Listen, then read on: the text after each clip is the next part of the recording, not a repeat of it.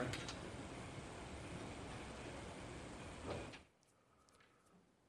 Father, we are so thankful for the many, many gifts that you give us. Father, sometimes we forget that you give gifts for spiritual purposes, gifts that are not explicitly spiritual.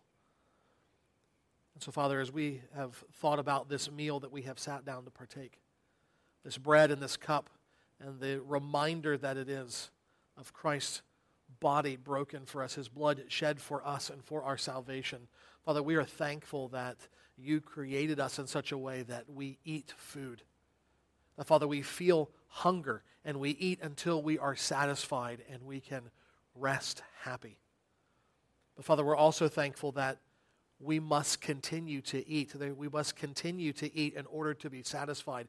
And, Father, when we think about our physical hunger and how it must be satisfied over and over and over again, may our minds be drawn to the spiritual hunger that all of us have deep into our souls that can only be satisfied with Jesus. And, Father, we don't need to be satisfied over and over again because his work is complete for us. He is enough, and therefore we can be fully and finally satisfied in him. We need nothing more. Father, we are thankful for that reminder this morning, both for his saving work and for the ongoing spiritual nourishment that he provides. We pray that as we open your word, we will see him this morning, and we will be able to glory in you, our Redeemer. Give us eyes to see and ears to hear this morning, Lord. For Christ's sake, we pray it. Amen. If you have your copy of God's Word, I invite you to turn with me to Acts chapter twenty-one this morning. Acts chapter twenty-one.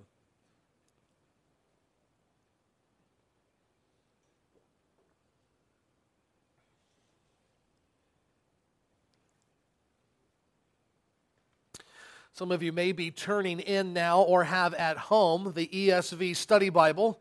If you remember when that big, beautiful brick came out, uh, it was exciting for a lot of us. It was a brand new study Bible, and uh, it was encouraging. I had had as professors a lot of the people that were writing the study notes for that Bible. The graphics were amazing. I even liked the fonts used for the text block.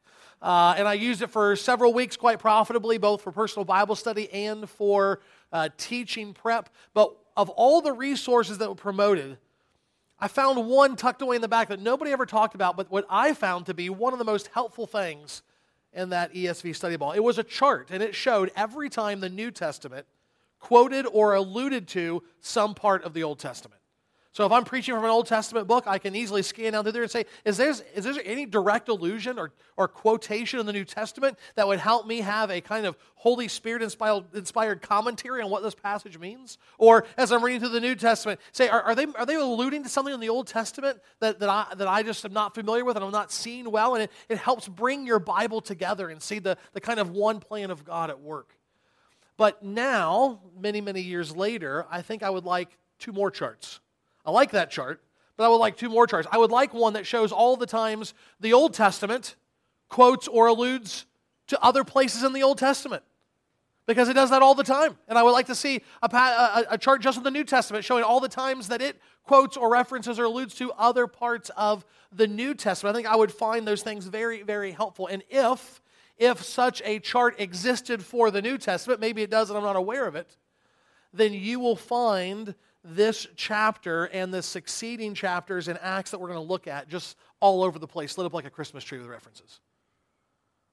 Starting here in chapter twenty-one through the end of the book, Luke is intentionally drawing connections between Jesus and Paul. And the, the most obvious way that you may catch this, if you're reading from here to the end of the book, uh, it'd be a good thing to do on, a, on an afternoon, um, you see Paul, or rather Luke, telling us that Paul broke bread and gave thanks. Especially in light of this morning, that immediately sends our minds back to the Gospels and to the same person who wrote Acts, who wrote Luke, who told us that one night Jesus took bread and broke it and gave thanks. It's virtually the same words, Luke quoting himself. And that begins to make you think, well, well, what else is he looking at here? And so you can uh, look at commentaries and other things, or you can just read the text, and what you will see here is amazing intentionality of Luke trying to help us see that there were not just types and shadows in the Old Testament pointing back to Christ, but now echoing out forward in history from Christ. People like Paul, who are also a type, pointing us back to Jesus. Four times Luke tells us about Paul going to Jerusalem, being determined to get there, just as he told us in Luke's gospel, in his gospel, that Jesus was determined to go to Jerusalem and accomplish the plan that God had for him there. Here in this chapter, like Jesus, once Paul arrives in Jerusalem, he is welcomed. There is great joy and celebration. Like Jesus, he goes to the temple. Like Jesus, he finds himself ultimately opposed by the Jews, seized, beaten, and undergoes a trial. No less than three times, Paul experiences something like a death and resurrection in these final chapters. Three times, he, he something happens and everyone around him thinks he's dead. He's going to be dead. He's done. And he is miraculously saved and comes through it. There are several other allusions that we can get that we can pick up on, but you get the point. Luke wants us to see Paul not just as the apostle of the Gentiles, but as one who is seeking to imitate Christ, either by God's providence in his life or by his intentionality in how he lives his life. It's not surprising then that when we read Paul's letters, he will say things like, imitate me as I imitate Christ. So this morning, as we think about Acts chapter twenty-one, this is what we want to do.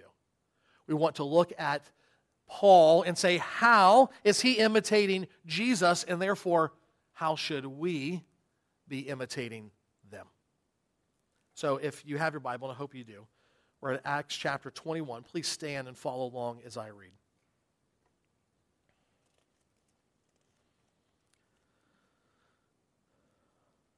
Speaking of Paul and all of his ministry team, Luke writes, when we had departed from them and set sail, we came by a straight course to Kos, and the next day to Rhodes, and from there to Patara. And having found a ship crossing to Phoenicia, we went aboard and set sail. When we had come in sight of Cyprus, leaving it on the left, we sailed to Syria and landed at Tyre, for there the ship was to unload its cargo. And having sought out the disciples, we stayed there for seven days. And through the Spirit, they were telling Paul not to go to Jerusalem.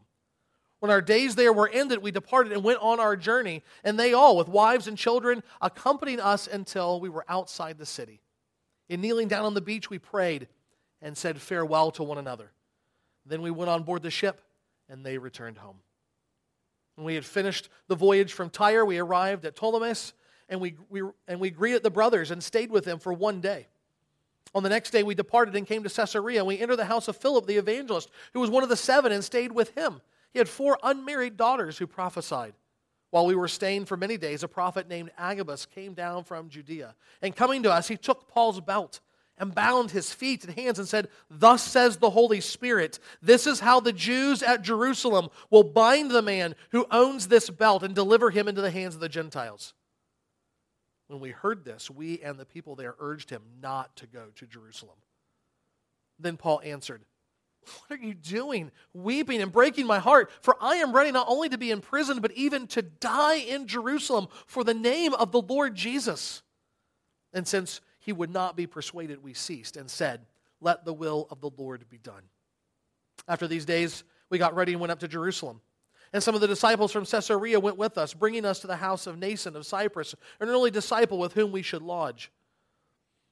Then when we had come to Jerusalem, the brothers received us gladly. On the following day, Paul went in with us to James, and all the elders were present.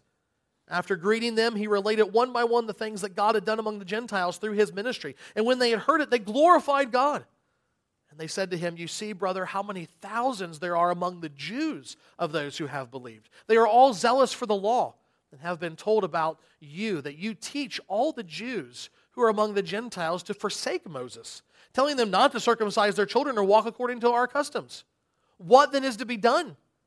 They will certainly hear that you have come. Do therefore what we tell you. We have four men who are under an oath. Take these men and purify yourself along with them and pay their expenses so that they may shave their heads. Thus all will know that there is nothing in what they have been told about you, but that you yourself also live in observance of the law. But as for the Gentiles who have believed, we sent a letter with our judgment that they should abstain from what has been sacrificed to idols and from blood and from what has been strangled and from sexual immorality.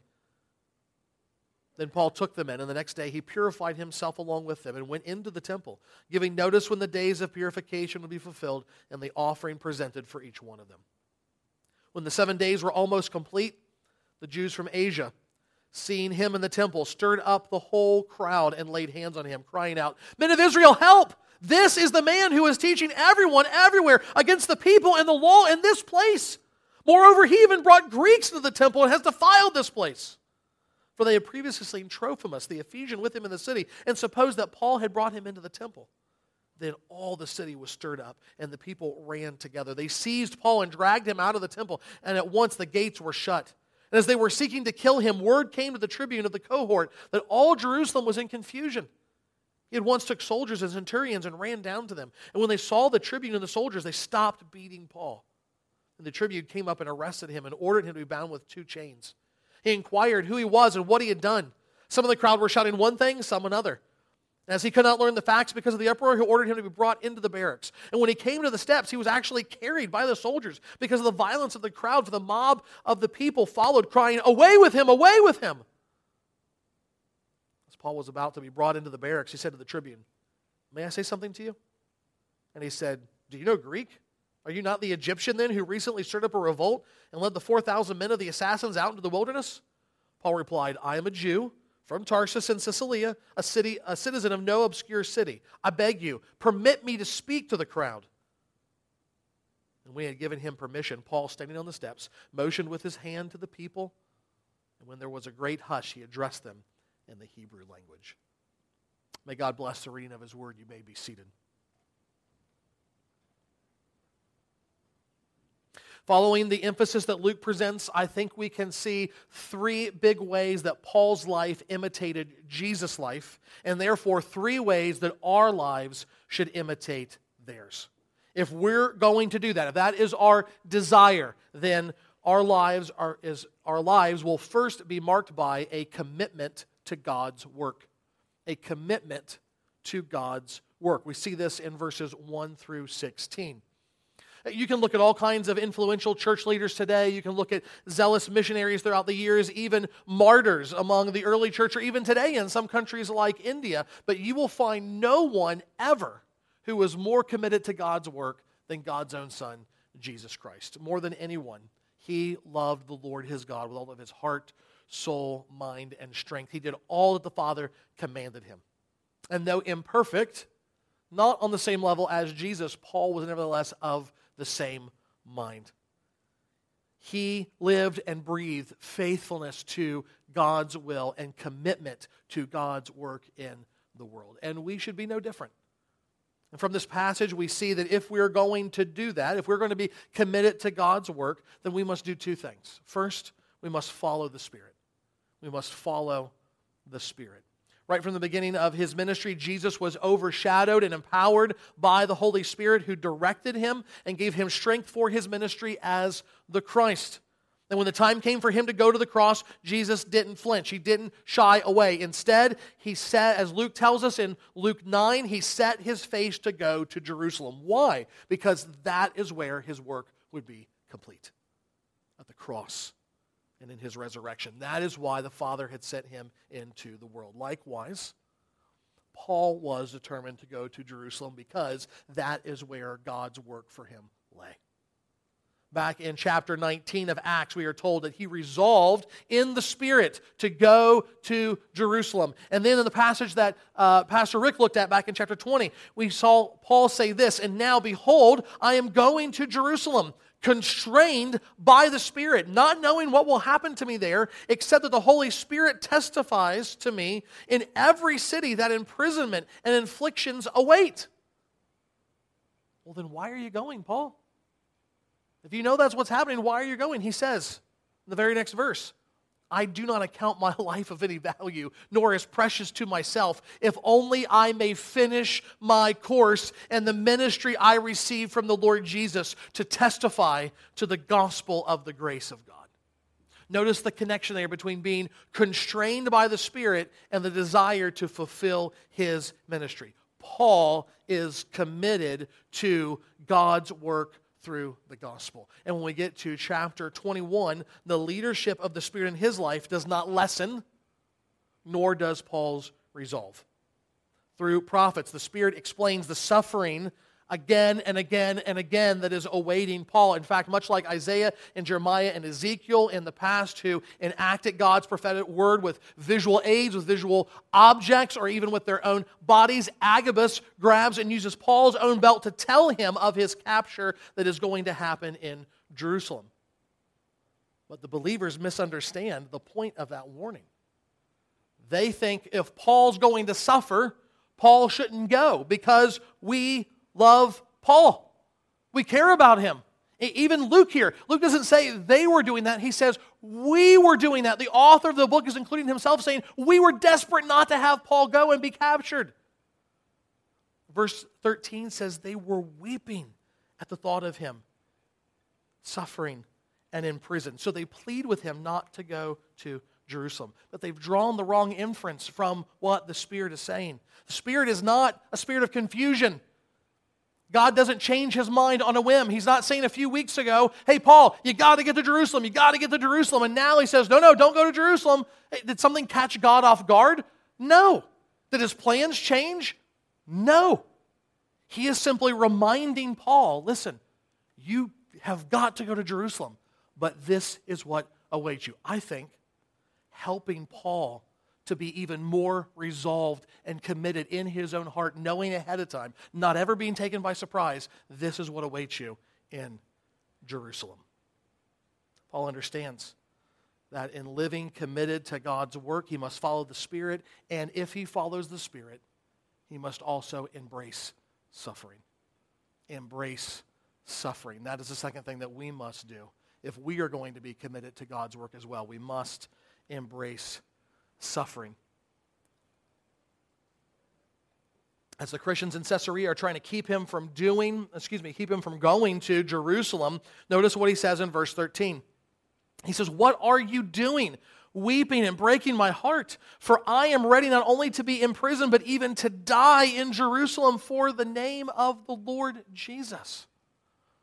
You can go back and read about his conversion this afternoon in chapter nine, but Paul knew from the beginning of his life in Christ, from the beginning of his ministry as the apostle to the Gentiles, that he must suffer much. In fact, God says, I will reveal to him how much he must suffer for the sake of my name. And you know what? Paul embraced that suffering. Uh, not, not because he was messed up in the head, and he somehow enjoyed the suffering, but what he knew was suffering was a key part of how the gospel is going to advance to the world. Not just in his day, but in our day as well. Therefore, I want the gospel to advance, so I'm going to embrace the suffering. I'm going to resolve to acknowledge this is going to be a part of my life. But not everybody understands that. Not everybody gets that. Not everybody is so willing to embrace and endure suffering. In fact, think about even Jesus in the Gospels when the people um, are not understanding who he is. They have all kinds of things, and um, he asks his disciples, who do the people say that I am? And they tell him, and he says, who do you say that I am? And Peter says, you are the Christ, the Son of God. And he says, you're exactly right. God revealed that to you. And let me tell you what that means. Because I'm not just the Christ, the Son of God, I'm also the Son of Man. And the Son of Man is going to go to Jerusalem, and he's going to be delivered into the hands of his enemies. He's going to die, and on the third day, rise again. And Peter says, no, no, no, Jesus, you got that wrong. That's not what's going to happen. No, no, no, no. You are the Messiah. You're not going to die. You know, you're confused, Jesus. So you just said he was the Son of God, the Christ, and now you think he's confused. No, Peter, you are confused. The text says that Peter rebukes Jesus. And Jesus in turn rebukes Peter and says, get behind me, Satan.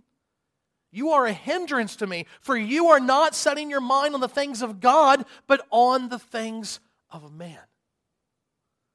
Sometimes, sometimes like the believers here who love Paul and they don't want to see him suffer, or like Peter who loves Jesus and doesn't want to see him suffer, we are nevertheless a hindrance to God's work because our minds are set on the wrong things. Our minds are not set on the things of God. They're set on the things of man, and therefore we are not willing and able to hear the Spirit telling us what to do. And we're not willing to endure the hardship that's going to come from obeying him. We give in to fear when difficulty and suffering arrives because we are not seeking God's face through his word and therefore not open to the Spirit's leadership. We run away from suffering rather than lean into it when it's a part of God's work. But we are called to imitate Paul, who is imitating Christ.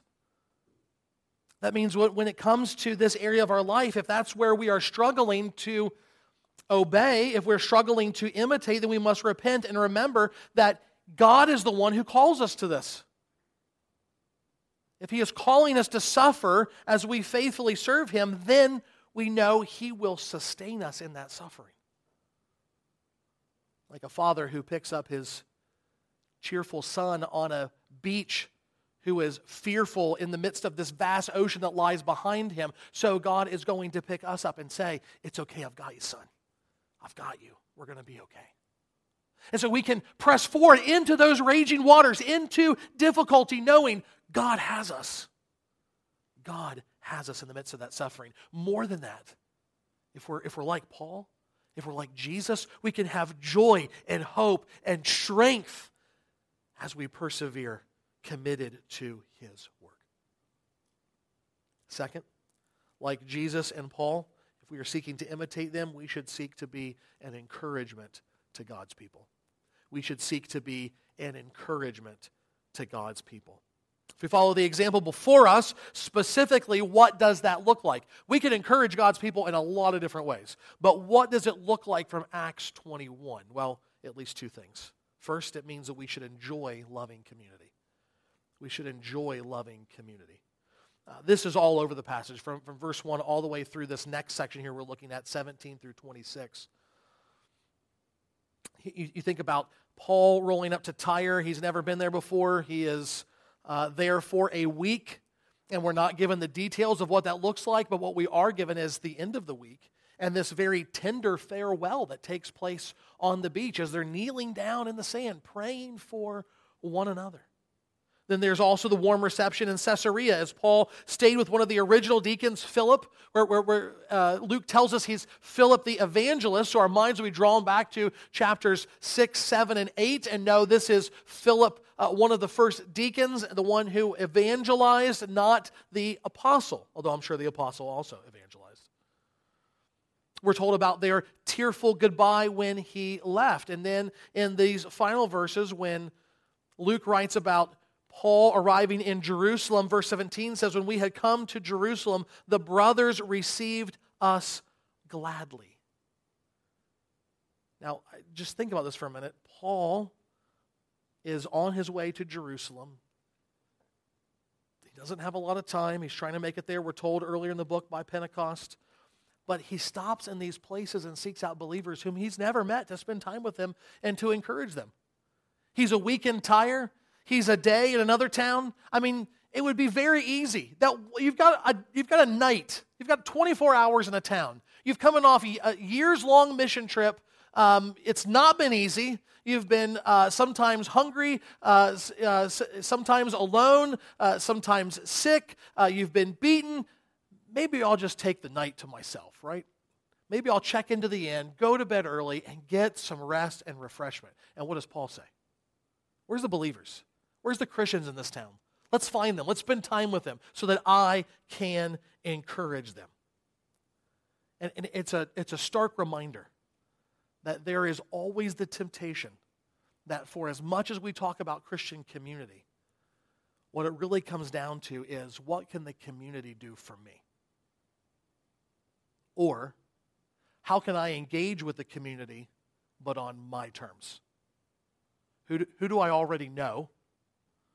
Who is it easy to get along with? And when is it convenient for me to be with these people? If, if we're not careful, that can be what drives our interactions, not just with, with, with, with friends and family, but even in the church of the living God. That was the opposite of Paul's mindset. Certainly, he was encouraged by the church. He was ministered to. We, we see that clearly from his letters, but his mindset was not, what, they, what can they do for me? How is this going to be easy for me? How will this fit in my schedule? His overriding desire was to answer these questions. How can I serve them? How can I love them? How can I encourage them? And we should be the same. We should seek to encourage God's people. We, we should seek to engage with them, to enjoy being with them and fellowship, fellowshipping with them. And if we're going to go even further in the specifics of imitating Paul, here's what I'll say. As we are together, we should make a point of, verse nineteen, talking with one another about the things that God has done in our lives. This past week, I was uh, very busy. I had a phone call that I thought was going to take a few minutes. Ended up taking forty-five minutes. And the actual business part of that, the the, the part of uh, kind of coordinating some things, happened the last fifteen minutes. But the first thirty minutes was me and another member just talking about what is God doing in our life and what is he doing through us as we're seeking to minister and share his word with other people. It was the best thirty minutes of my week. I mean, it was glorious. I wanted more. It's no surprise that when Paul comes and says one by one, here's the things that God is doing. What do the believers do? They rejoice in the Lord, Luke tells us. They are encouraged by what God is doing. And so we should seek to be an encouragement to one another by enjoying the, the, the kind of loving, s- sacrificial community that Paul is modeling, centered around our experience of what God is doing in our lives and sharing that with one another. But more than that, More than that, we should also seek church unity. Seek church unity. As we seek to encourage God's people, we should seek church unity. The, the welcome and genuine joy of Paul's arrival and his report among the Gentiles quickly turns into something else in these verses. The concern in Jerusalem, as happy as I think they are, legitimately, for the, the Gentile mission, is also about their brothers according to the flesh, their fellow Jews in Jerusalem, and the work of the gospel there. And word has come back from the field, from other Jews that are traveling, about this guy named Paul and what he's teaching. They said, verse twenty,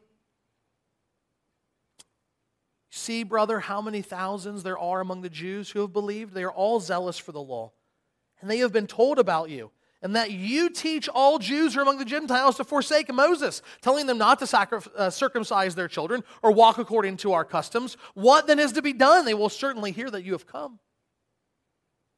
Some have obviously misunderstood what Paul taught, because uh, this is not an accurate presentation of what Paul taught among his people. He did not tell any Jew anywhere to immediately stop living like a Jew, stop keeping the law. He didn't do that.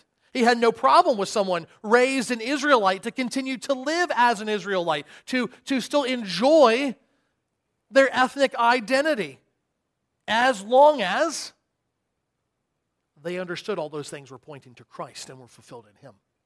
And so that their hope of salvation was not, I was born a Jew and I will die a Jew, but rather, my hope is in Christ alone. Because it is not my righteousness from keeping the law that makes me right with God, but the righteousness of Jesus that I receive as my own by faith as a gift, not something I've earned. That is where my hope is.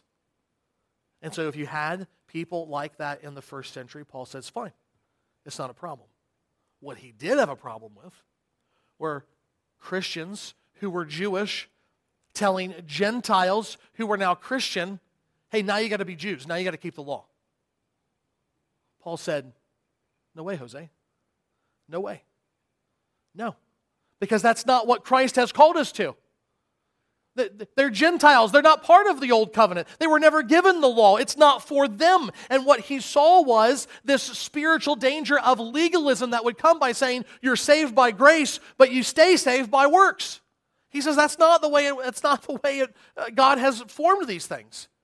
The Gentiles have everything they need in Christ. Therefore, we will not circumcise their kids. We will not tell them to keep the law. We will not t- tell them to, to change how they eat. That's not for them.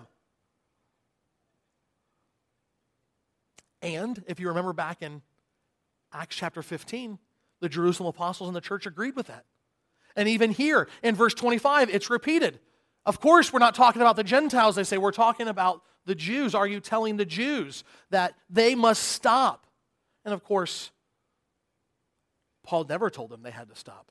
He would have told them they were free to stop if they wanted.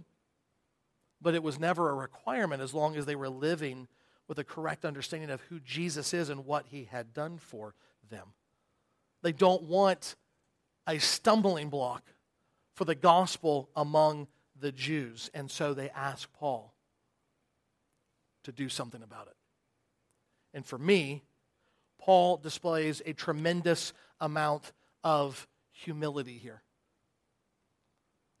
I'll just be totally honest, in my flesh, if that had been me, after all I had done, after all that God had preserved me through, after all I had seen the Lord do among the Gentiles, and I came and this was thrown at my feet, I would have said, what do you want me to do about it? That sounds like your problem. You know what I teach. You know what I don't teach. You, we're on the same team here. You know that I'm for the gospel. I'm not anti-Jew. I am a Jew. So why don't you straighten them out? Why don't you correct the error? Why don't you take care of this since I haven't been here? That's what I would have said. But that's not what Paul said, was it? They lay this problem at Paul's feet as if somehow maybe he's done something wrong. Maybe not. There's just much we don't understand about what's going on here.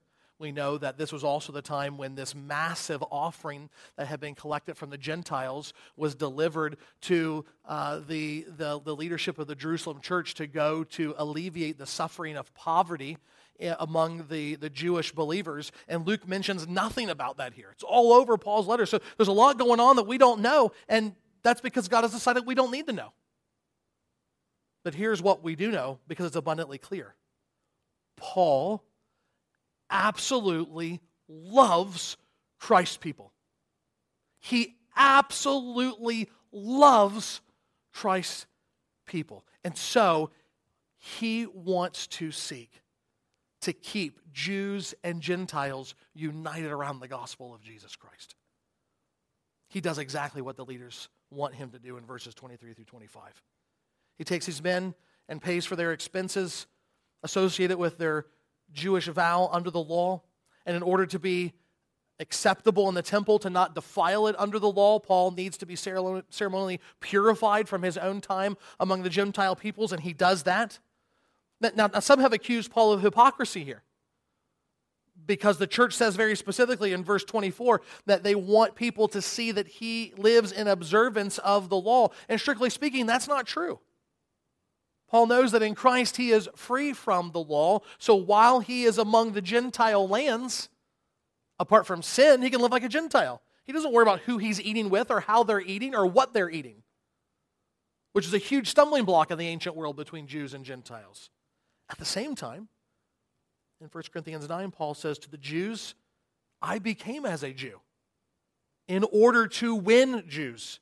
To those under the law, I became as one under the law, though not myself being under the law, that I might win those under the law. Why, he says, I do it all for the sake of the gospel.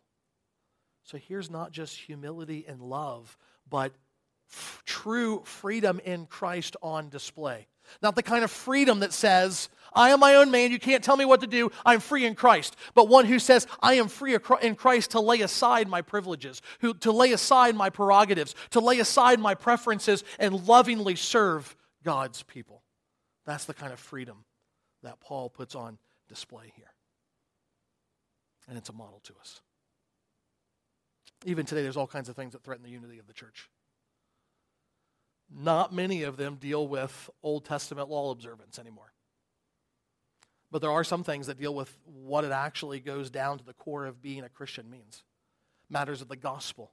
Matters of, is Christ fully God and fully man? And on these things, we have to say, there is a hard line.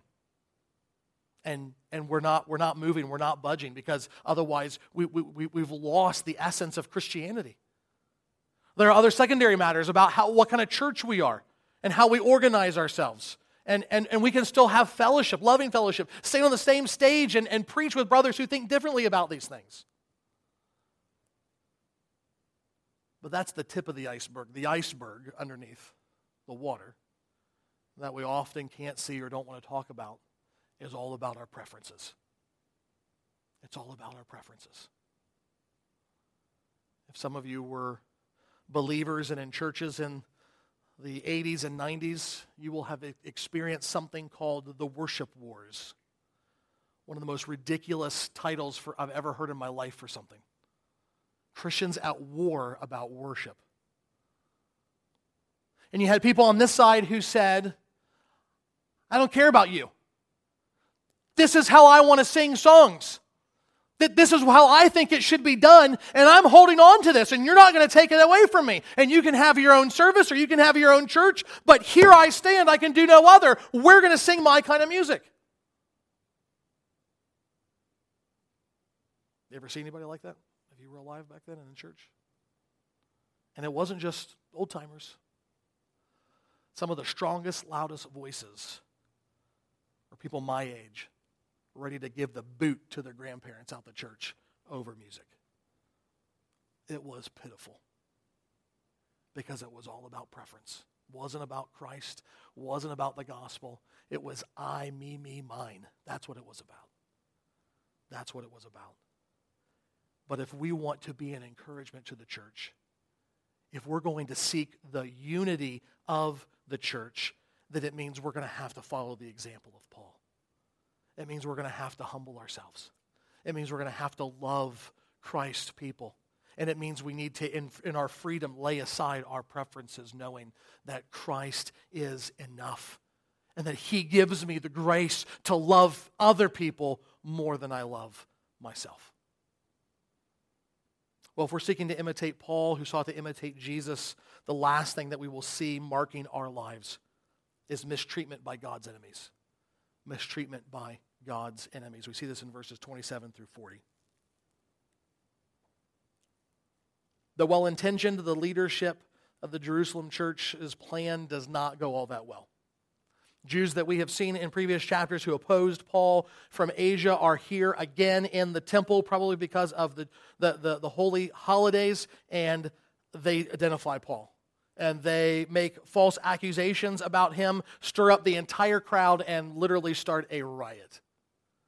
And if we are seeking to be faithful Christians, like Jesus, like Paul, we need to understand that we're going to have to endure false accusations. We're going to have to endure false accusations. This is the first way that we, at least in this text, should expect to experience mistreatment by God's enemies. We're going to have to endure false accusations. They make a bad assumption that because Paul had a Gentile with him and was then at the temple, he must have brought that Gentile into the temple where he was not allowed to go. There was a, about a four and a half foot wall that stood between where the Gentiles were allowed to be and where all Jews could enter into the temple complex. And there was literally, we know from from uh, from history, writing on there in multiple languages that said, if you are a Gentile, if you are a foreigner, and you cross this line, you should expect death. That's really welcoming, right? We should put on the church sign, right? If you're a, if, if you're not if you're not a member and you come in here, you should expect death. No, no. So they have this false accusation that Paul had violated the requirements of the temple and brought a Gentile in the courts, but no one bothered to ask if it was true. So, such was, such was the, the just audacity of someone to do that, that they became incensed. The crowd seized Paul. They began to beat him and try and kill him, verses twenty-eight through twenty-nine. But, but, it, but in the sovereignty of God and in his providence, Jerusalem was a bit of a powder keg already. It, it was a very turbulent time. And therefore, the Romans were on high alert, and particularly during these uh, during these uh, holiday times when uh, Jews just come from all over, the numbers of people in Jerusalem would swell, and that meant all of the soldiers would stand a little straighter and stand a little closer and be looking a little more observant. And so it wasn't long before this massive kerfuffle turns into, hey, turn these sirens on, we got something going on down here. And the Romans rush in here, this cohort. But what do they do? They just assume Paul's guilty. They arrest him. They take him away. And, and even worse, the guy in charge thinks he's a really bad guy. We're told in verse thirty-eight, they think he's this the Egyptian terrorist who had recently stirred up a revolt and led the four thousand men of the assassins out into the wilderness. You say, what is that about? Well, we don't have time. Just Google search, look in your E S V Study Bible, whatever, and you can read about it, okay? Something that had happened not long before this, and they assume this is Paul. But can, can you imagine any more assumption that's farther off the mark? And yet, as, just as Agabus prophesied, Paul is captured by the Jews and given into the hands of the Romans. We will suffer mistreatment by God's enemies if we are seeking to be faithful to the Lord, and that will often be seen in us having to endure, endure false accusations. But when that happens, we must also present a faithful witness. We must present a faithful witness. Again, Paul uh, surprises me, amazes me, sets an example for me. You think about what, what has happened to Paul. Uh, in my mind, a little bit of a raw deal when he shows up with the Jerusalem church with this all this money and all this excitement from the Gentiles. They're like, yeah, what about the Jews? You gotta, you gotta, you gotta help us with this, Paul.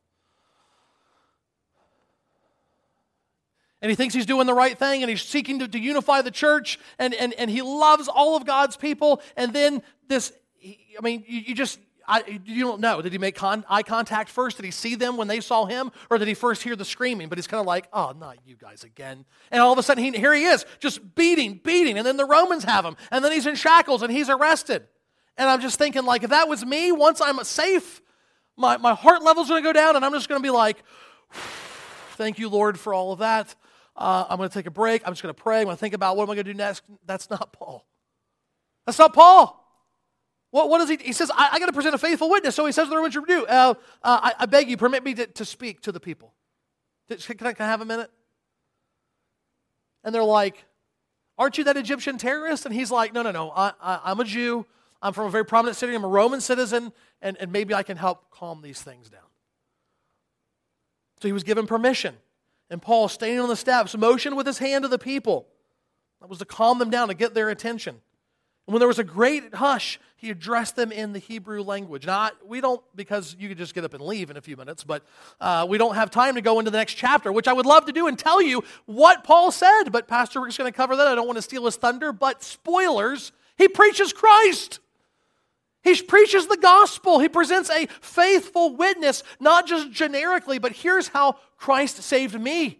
I was an accuser of Christians. I sought them down to persecute them and even kill them. And Christ saved me. He washed me clean from my sins and made me someone who could serve him and spread good news rather than wrath. All throughout Acts, Paul's faithfulness to bear witness to Christ has led to suffering, but that never led him to stop. He continues to bear witness to Jesus. It reminds me of the song that we just sang a, a little while ago, "Let the world despise and leave me, they left my Savior too." Is that what we sang?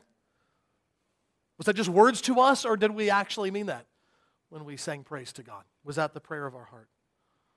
Sometimes we experience these things and we say, man, is, is it worth all this? Is it worth it? Maybe I should just be quiet. Maybe just keep my mouth shut, keep my head down, and and and, and I'll be okay. Well, when, when I have thoughts like that, hopefully we're, we're going to go back to Paul's life and the example that he sets. But, but beyond that, hopefully we can look to one another and see the example that, that we have been to one another. Consider the story from someone you may have heard of. His name is John MacArthur. He's a pastor of a large church out in California. Many, many years ago, he writes about speaking at a college campus near a large Jewish community in Los Angeles on the topic, the philosophical basis of Christianity. He spoke for an hour, and the last ten minutes he used the Old Testament to prove Jesus was the Messiah. And the protesters went crazy. MacArthur says he started getting hate mail, then obscene phone calls in the middle of the night, then threats about bombs going off during the Sunday morning service. I, to be honest, I can't even fathom the, the decision-making then at that point. Um, do, do you say we're going to have services anyway? I mean, I just, uh, the stress of all that. You just think, man, is it is it worth it? Should I have given that talk? Was that the wrong thing to do? I thought I was trying to be faithful, but uh, maybe I should have just kept my mouth shut. Maybe I shouldn't have leaned in that hard. All these thoughts. I don't know if they came to MacArthur, but they would have come to me. You wonder, is it really worth it? Was it worth it? MacArthur says not long later, one young Jewish man came up to him after a service and said, I heard you speak, and I want to know Christ. Loved ones, it's worth it.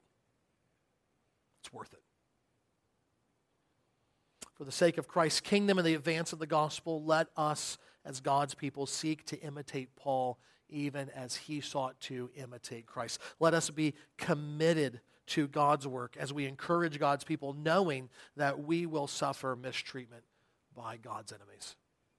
Let's pray and ask for God's help in this.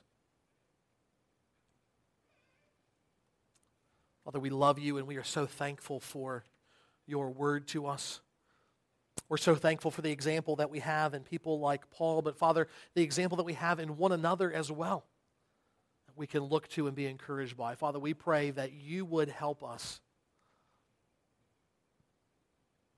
to continually grow into the people that you've called us to be. That you would continually help us to have the mindset that says, nothing in this world is going to satisfy me. I need Jesus. And in having Jesus, I can go forward into this world despite difficulty, despite suffering, and I can faithfully preach the gospel even as I seek to serve my brothers and sisters, laying aside my preferences for the sake of love and unity, which will in turn allow for more gospel preaching into the world. Now I encourage you to continue praying. Let us silently ask the Lord to help us apply this message individually to each of our lives.